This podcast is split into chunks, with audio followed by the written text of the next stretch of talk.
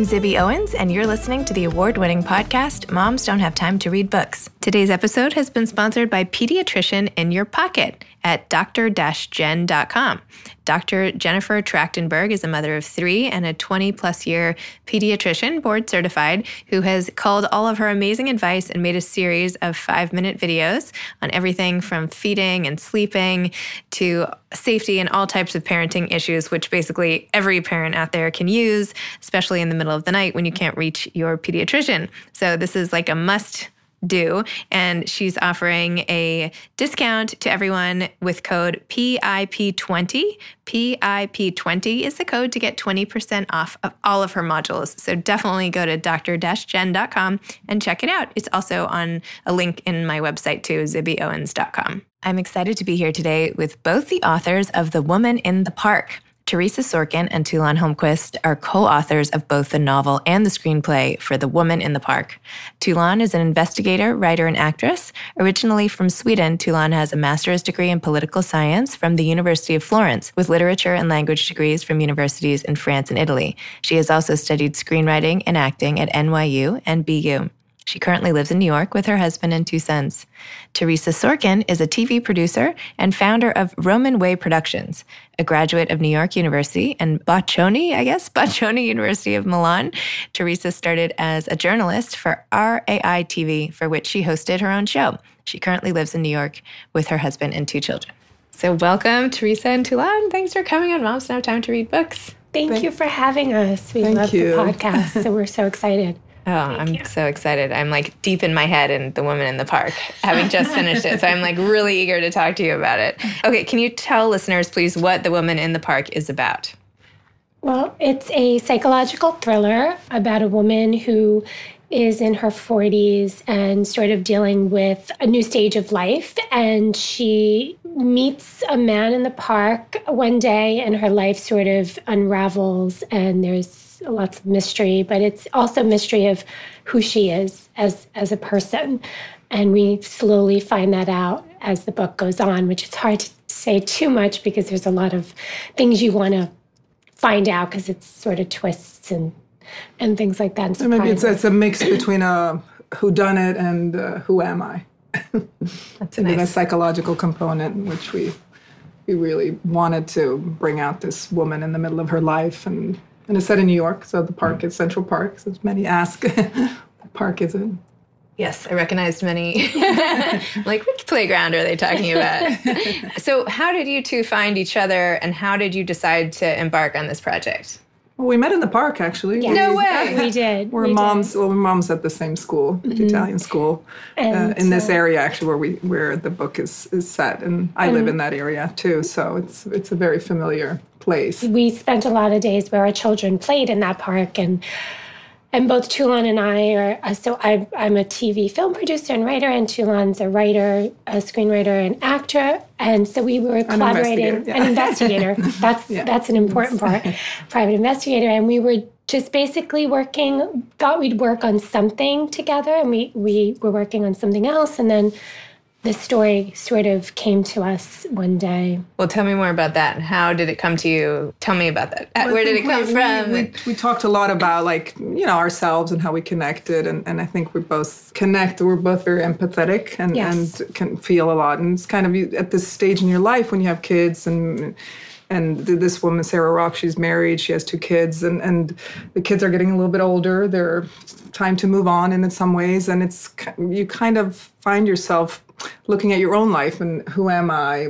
What did I want to do? Where do I want to go? And, and you're kind of at a different stage in life, but you're still the same person inside in some ways, but in other ways not. So it was kind of, and, and there was actually a woman that we used to see in yeah. the park that kind of sparked our imagination, let's yes. put it. That was the seed. And it was, she was she always was by herself. She was alone in the park, beautiful, blonde, you know, woman.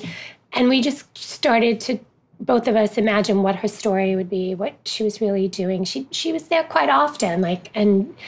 and we had different versions, yeah. actually, what we we thought. So that was like, oh, this is interesting because right. you know, and, and uh, one of us thought, oh, she's talking to herself. The other one thought she was on the phone, and, and we, but we, and we, we, we, we saw her all the time, and it was just this kind of very different.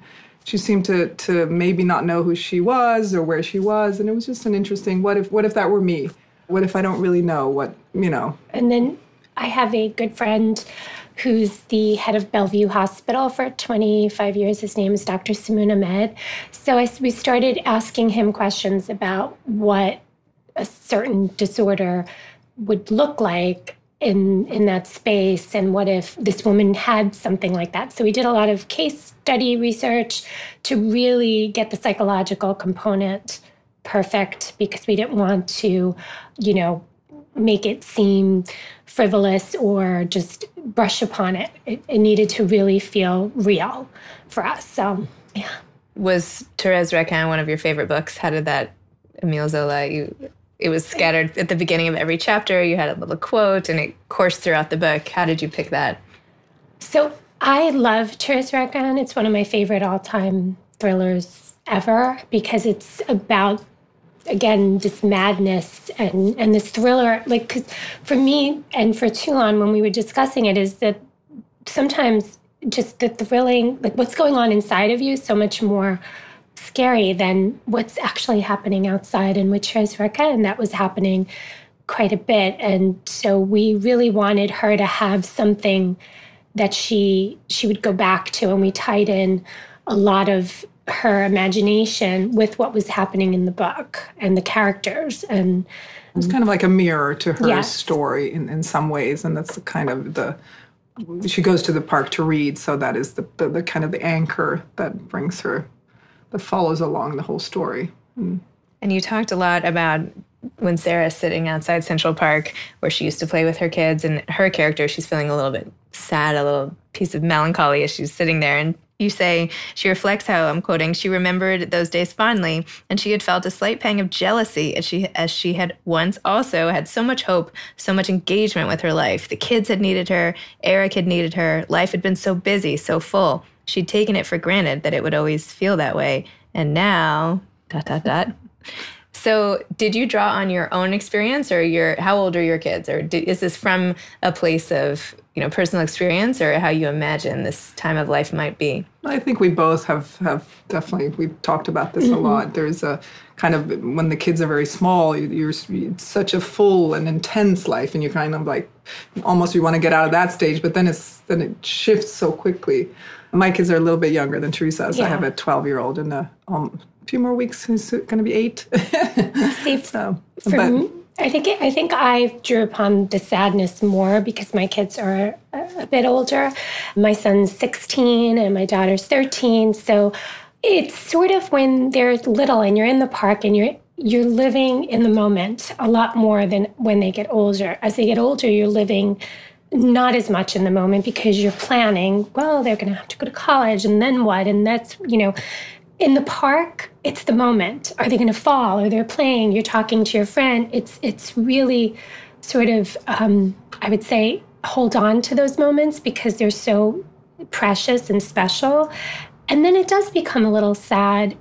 It's exciting to think your your children are successful and they're moving on and they're doing wonderful things, but it is sad to think that you know they won't be there for you to take to the park as you did once upon a time. So that was i think more me in the moment today as you know and you in the future. Maybe uh, it's well, it's, i think future. it's the nature of human beings. I mean it is constant change and we have different phases in life. So and and there's always the, the light and the dark and and good things and bad things. But with kids it gets so it's true when they're small it's so you have to be in the moment. You can't really be anywhere else because it's always ever changing. But but then they, they you want them to go on and live their lives but it's an adjustment i think as a parent. It's you said on this topic you said no in the book no one had ever told her meaning sarah that being a parent involves so much loss all that significance a child would never understand so wonderful and frightful at the same time.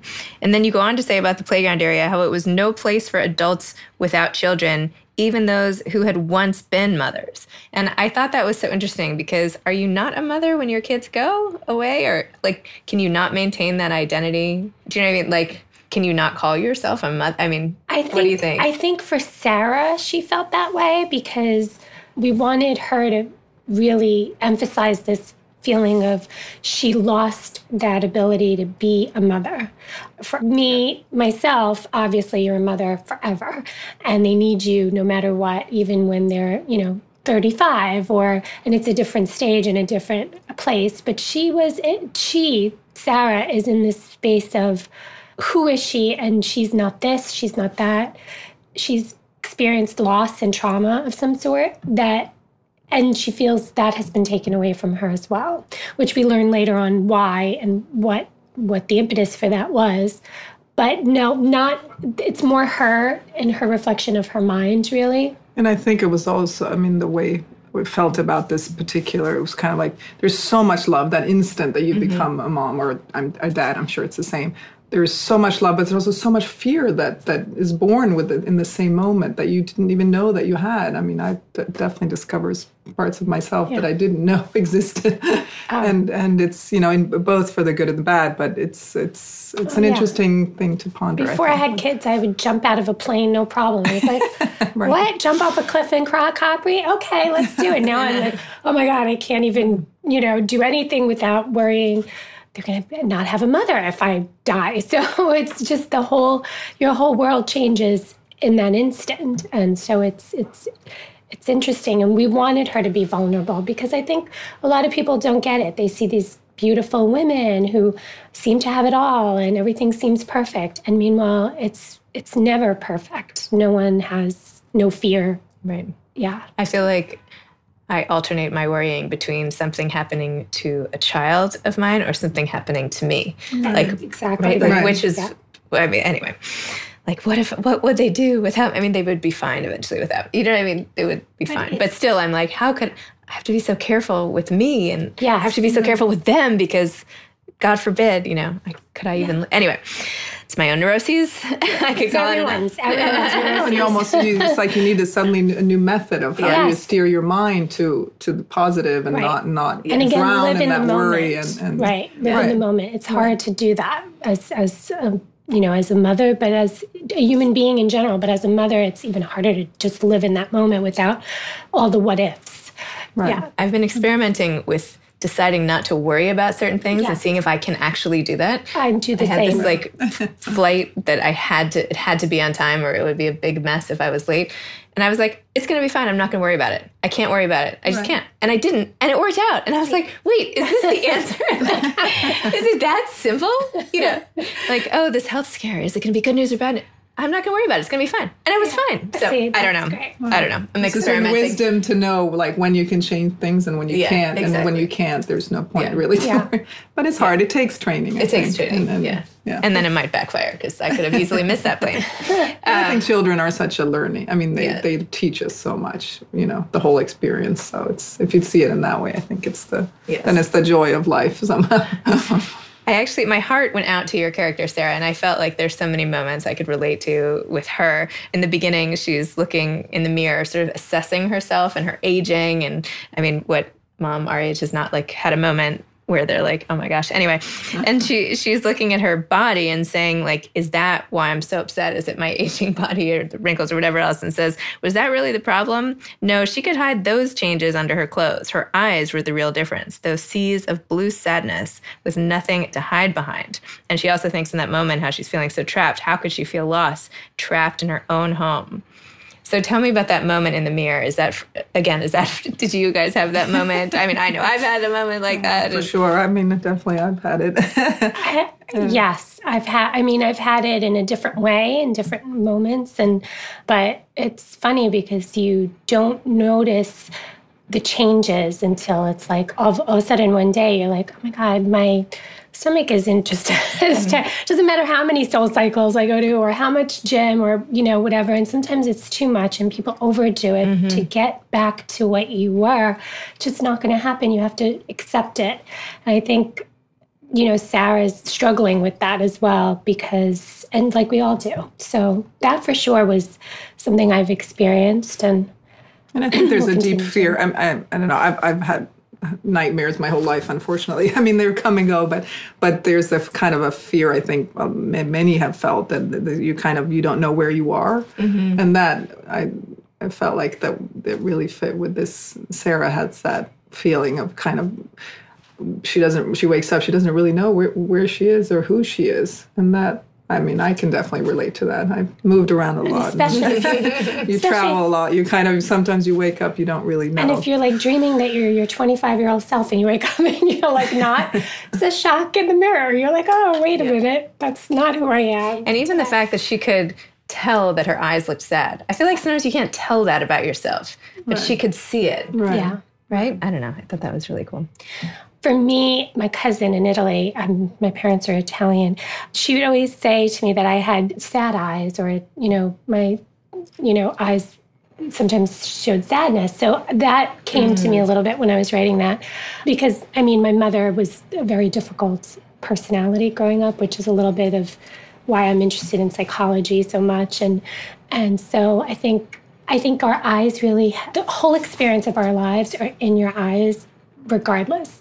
So can, wait, I want to hear more about what you just said about your growing up. And oh. can you tell? Do you want to sure. talk any more about what? Oh no, no, it's fine because I, I mean, I've, I've opened up a lot about it in the past, in the past few years, especially. But you no, my mother was very mentally and sometimes physically abusive to both myself and my brother.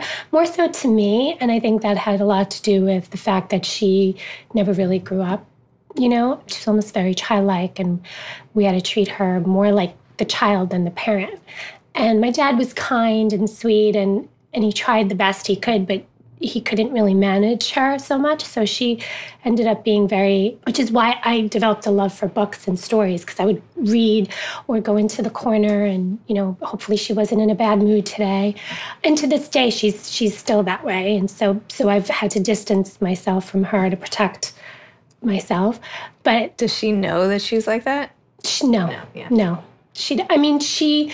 She's like mommy dearest. You know, like something will trigger, and then all of a sudden she goes off, and it could be anything, and she'll never apologize. Or, but it's been quite scary abusive things, like things she would say that would be just really awful. And so i i learned to cope with that as a child. And then as an adult it sort of helped me in ways in, in certain aspects of my life because i was able to like nothing shocked me. You know no mean person at work or in my business could ever anything they said i would never flinched because it was nothing compared to what I dealt with as a child. And I think it also made me a, better a better mother because I'm totally 100% the opposite of what she would ever be. And so, but I think that sadness is always in in me and in my, you know, eyes or my voice or the, the way I even, you know, relate in general to people sometimes because of it. And we all have something. Sarah had her trauma from her childhood. Tullan has her stuff that she deals so with. Let's go into Tullan stuff now. let's just get it on the table. Thank you for sharing that. Of course. Did you have a, a um, similar experience? Well, I lost up, my or? father young as a teenager, so that was, a, I, I would say, that was a big trauma in my life. I mean, I moved around a lot, which was both beautiful in some ways as a family, but it was also hard. I changed schools many times. We moved to different countries, and it was mm, very exciting in some ways, but also it, it is traumatic as a kid. I think to to, to all your friends suddenly you, you uprooted and, and moved and and it was like in first grade and then in fifth grade uh, four, yeah in fifth grade and then in sixth grade and then so it's yeah it's been many. And then my father passed away when i was 17 so then I, I realized that put a kind of a i mean for good and for bad too. I mean it was it was so difficult at the time but i also learned to really take advantage of the moment and and, and my family and and uh, i think with my mother and my sisters. We became very close. But it's something you don't, you just learn to live with it. It's not, I mean, I still miss him. And then I lost my mother last year. So it's, oh, it's, that's been I'm really, sorry. it's been a year of very, while we were, re- while we were writing this actually, it was, uh, it helped me, I must say. I sat up many nights, you know, kind of, she was very sick at the end and I, it, it, helped me. I was also far away and she lived in Italy and it was, but it's i mean it's part of life we all have loss and but i think you can it's an easier way to connect then and it's also i think it's a beautiful way to connect then on a more deeper level yeah. You could you could feel it in this book. Like that's why I kept asking, is this from personal experience? Because I just felt like there was so much real, like there was so much mm-hmm. it just felt too real to be complete fiction. As most I mean, most novels come from some place, but still it just I'm not like surprised to hear not that I wanted to hear it, oh, but you could. I'm trying to say this in a positive way that you could feel it in the book that it felt very authentic despite it being fiction. Okay. And I'm sorry it came from a place of pain, but no. Um, and we also wanted it's not. We all there's a fine line between you know we all have maybe an infatuation with someone, or we sometimes don't know yeah. who we are, or so on. And then there's a course, there's another level where it becomes a psychosis, or right. but but somewhere we can all connect, and we yes. all have worries and and, mm-hmm. and, dark things, and and I think if we can understand each other better, yeah. through and that's the beauty of books, I think, in art Absolutely. in general, we, we can connect on a different level and can be helpful too to know that I'm not the only one feeling this way. I mean, I know in my growing up too, I asked a lot of questions always, even sometimes just in my mind or just reading too. It just really helps to know that there's other people. There are other people that that feel the same way. I agree. That's the whole thing is trying to make people feel not alone, right? right. I mean, that's the worst is to feel such pain in whatever way and think it's just you. Right. Somehow it makes you feel better knowing that other people it's like you're not weird exactly whatever. i don't know. Especially certain times of the year like this during this time of the year it's you know people feel much lonelier and so you just really want and sometimes what does that loneliness take you to? Who mm-hmm. knows? So we wanted to really explore that part of it and drawing upon you know stuff that we've gone through was helpful for sure but we but we wanted it from her perspective, so it kind of is a small, especially yeah. in the beginning, it's a kind of a small world, and we did that on purpose. It's yeah. not a touristy version of yes. New York or so yeah. on. It's her how she sees her daily life. At the beginning, I was like, wait, I thought this was a thriller. You know, because it was, I'm like, this is just like a scene out of my life. You know, like we're just like hanging out in the park and like walking up Fifth Avenue. Anyway, right. how did you both bring your other jobs into this? I want to hear a little more about your investigative background and being a like a producer. How did you? How did those lenses sort of inform the writing of this? Well, th- well, for my investigative work, I do a lot of corporate investigations on fraud and due diligence and internal investigations and so on. And I think it's just it, it's similar to the writing. I think because it's it's about well, like I mentioned, just questioning. Yeah. I'm always interested in how things work mm-hmm. and of how people, and especially people, what mm-hmm. what makes people tick and, and why do people do things and it's kind of similar actually you just have to get behind people's mind and, and i love that and I always put myself in the situation too. Like, what if if this is me? What how what do what, how do I feel about this? And also because we had Sarah had to become the investigator at, at one point and to save herself. Mm-hmm. So we wanted, and that's helpful with Tullan's background and what the right questions to ask would be mm-hmm. and and all of that. So because then it did become much more of an accelerated thriller at, at one point when you realize something is awry, she realizes it at the same time we realize it as the reader. Mm-hmm. So, and we wanted that purposely so that the reader is on the same journey as Sarah mm-hmm. completely. Mm-hmm. And, you know, because of our back, well, my background in, as a producer and film person, which I've been doing for quite a while, and and fortunately and unfortunately, I was developing for about six years for the Weinstein Company, basically consulting on all their projects. And we wrote this at first as a screenplay because, and it reads very cinematic in many ways. So I think we brought that structure to our writing, which helps a lot because we see things mm-hmm. in scenes visually. And even though it's a literary experience, you as a reader always visualize. And so we want that experience even more. So, as I think a film person, that helped a lot. And the structure is just kind of similar to writing a novel actually writing a screenplay it's just it's kind of the bones and then you fill it all in with the rest you know i think that's how we work together because yeah. mm-hmm. working in two we kind of we thought through the whole story kind of like a film and then and then we took turns writing so yeah that's did you do different chapters each, or how did you? No, it was more organic. Like we right, could yeah. write for a big chunk, kind of. But but we had the story together. We so knew what we, the twists were going to be, the plot points, and where we wanted them to happen. And then we filled in, you know, her life and journey and and but it was it was always going to the same place. But so she took she took on her own life. Yeah, and as we kind wrote. Of then, yeah. You kind of create a character yeah. and then, and they, then they, they, take off kind yeah. of. So that's the, the fun part of it. You you we, we set up the scene, let's say, and, and then we let her speak. So are there plans for this to be a movie? So yes, yes. we we've been working quite diligently on that. It was actually part of on the Weinstein slate mm-hmm. before everything happened and that whole craziness, which was inevitable and I'm happy it did happen the way it did. But so now we have it with our agent who's brought it to certain talent who's interested in it. And we'll have some news soon, hopefully. Mm-hmm. But yes, that it's either a film or it's a TV series, like a yeah, like yeah, limited limited yeah. TV series. Yeah. Feel like all the best things are limited. Now. I know. like, who even wants a movie? Because, yeah. because it's just a different world. Nobody goes to the movies anymore like they used to. It's very rare. So. And are you two planning on writing more books together?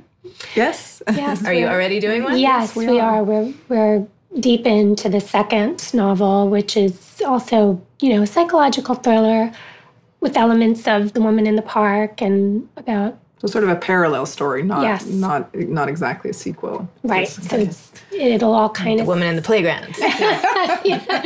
A woman on the, the beach. Dog in the playground. Yeah, exactly. yeah, no, it's the man on the reservoir. this I'll one, stop. we we have a little bit of an ensemble here, so there's more characters, which in their experience as friends, you know, sometimes we think we know our friends and and we think we know what's going on and really we don't. And then it all culminates. We're, we're, we have them on a trip together, sort of like a, a summer trip before their kids go off to college. Oh, nice. Yeah.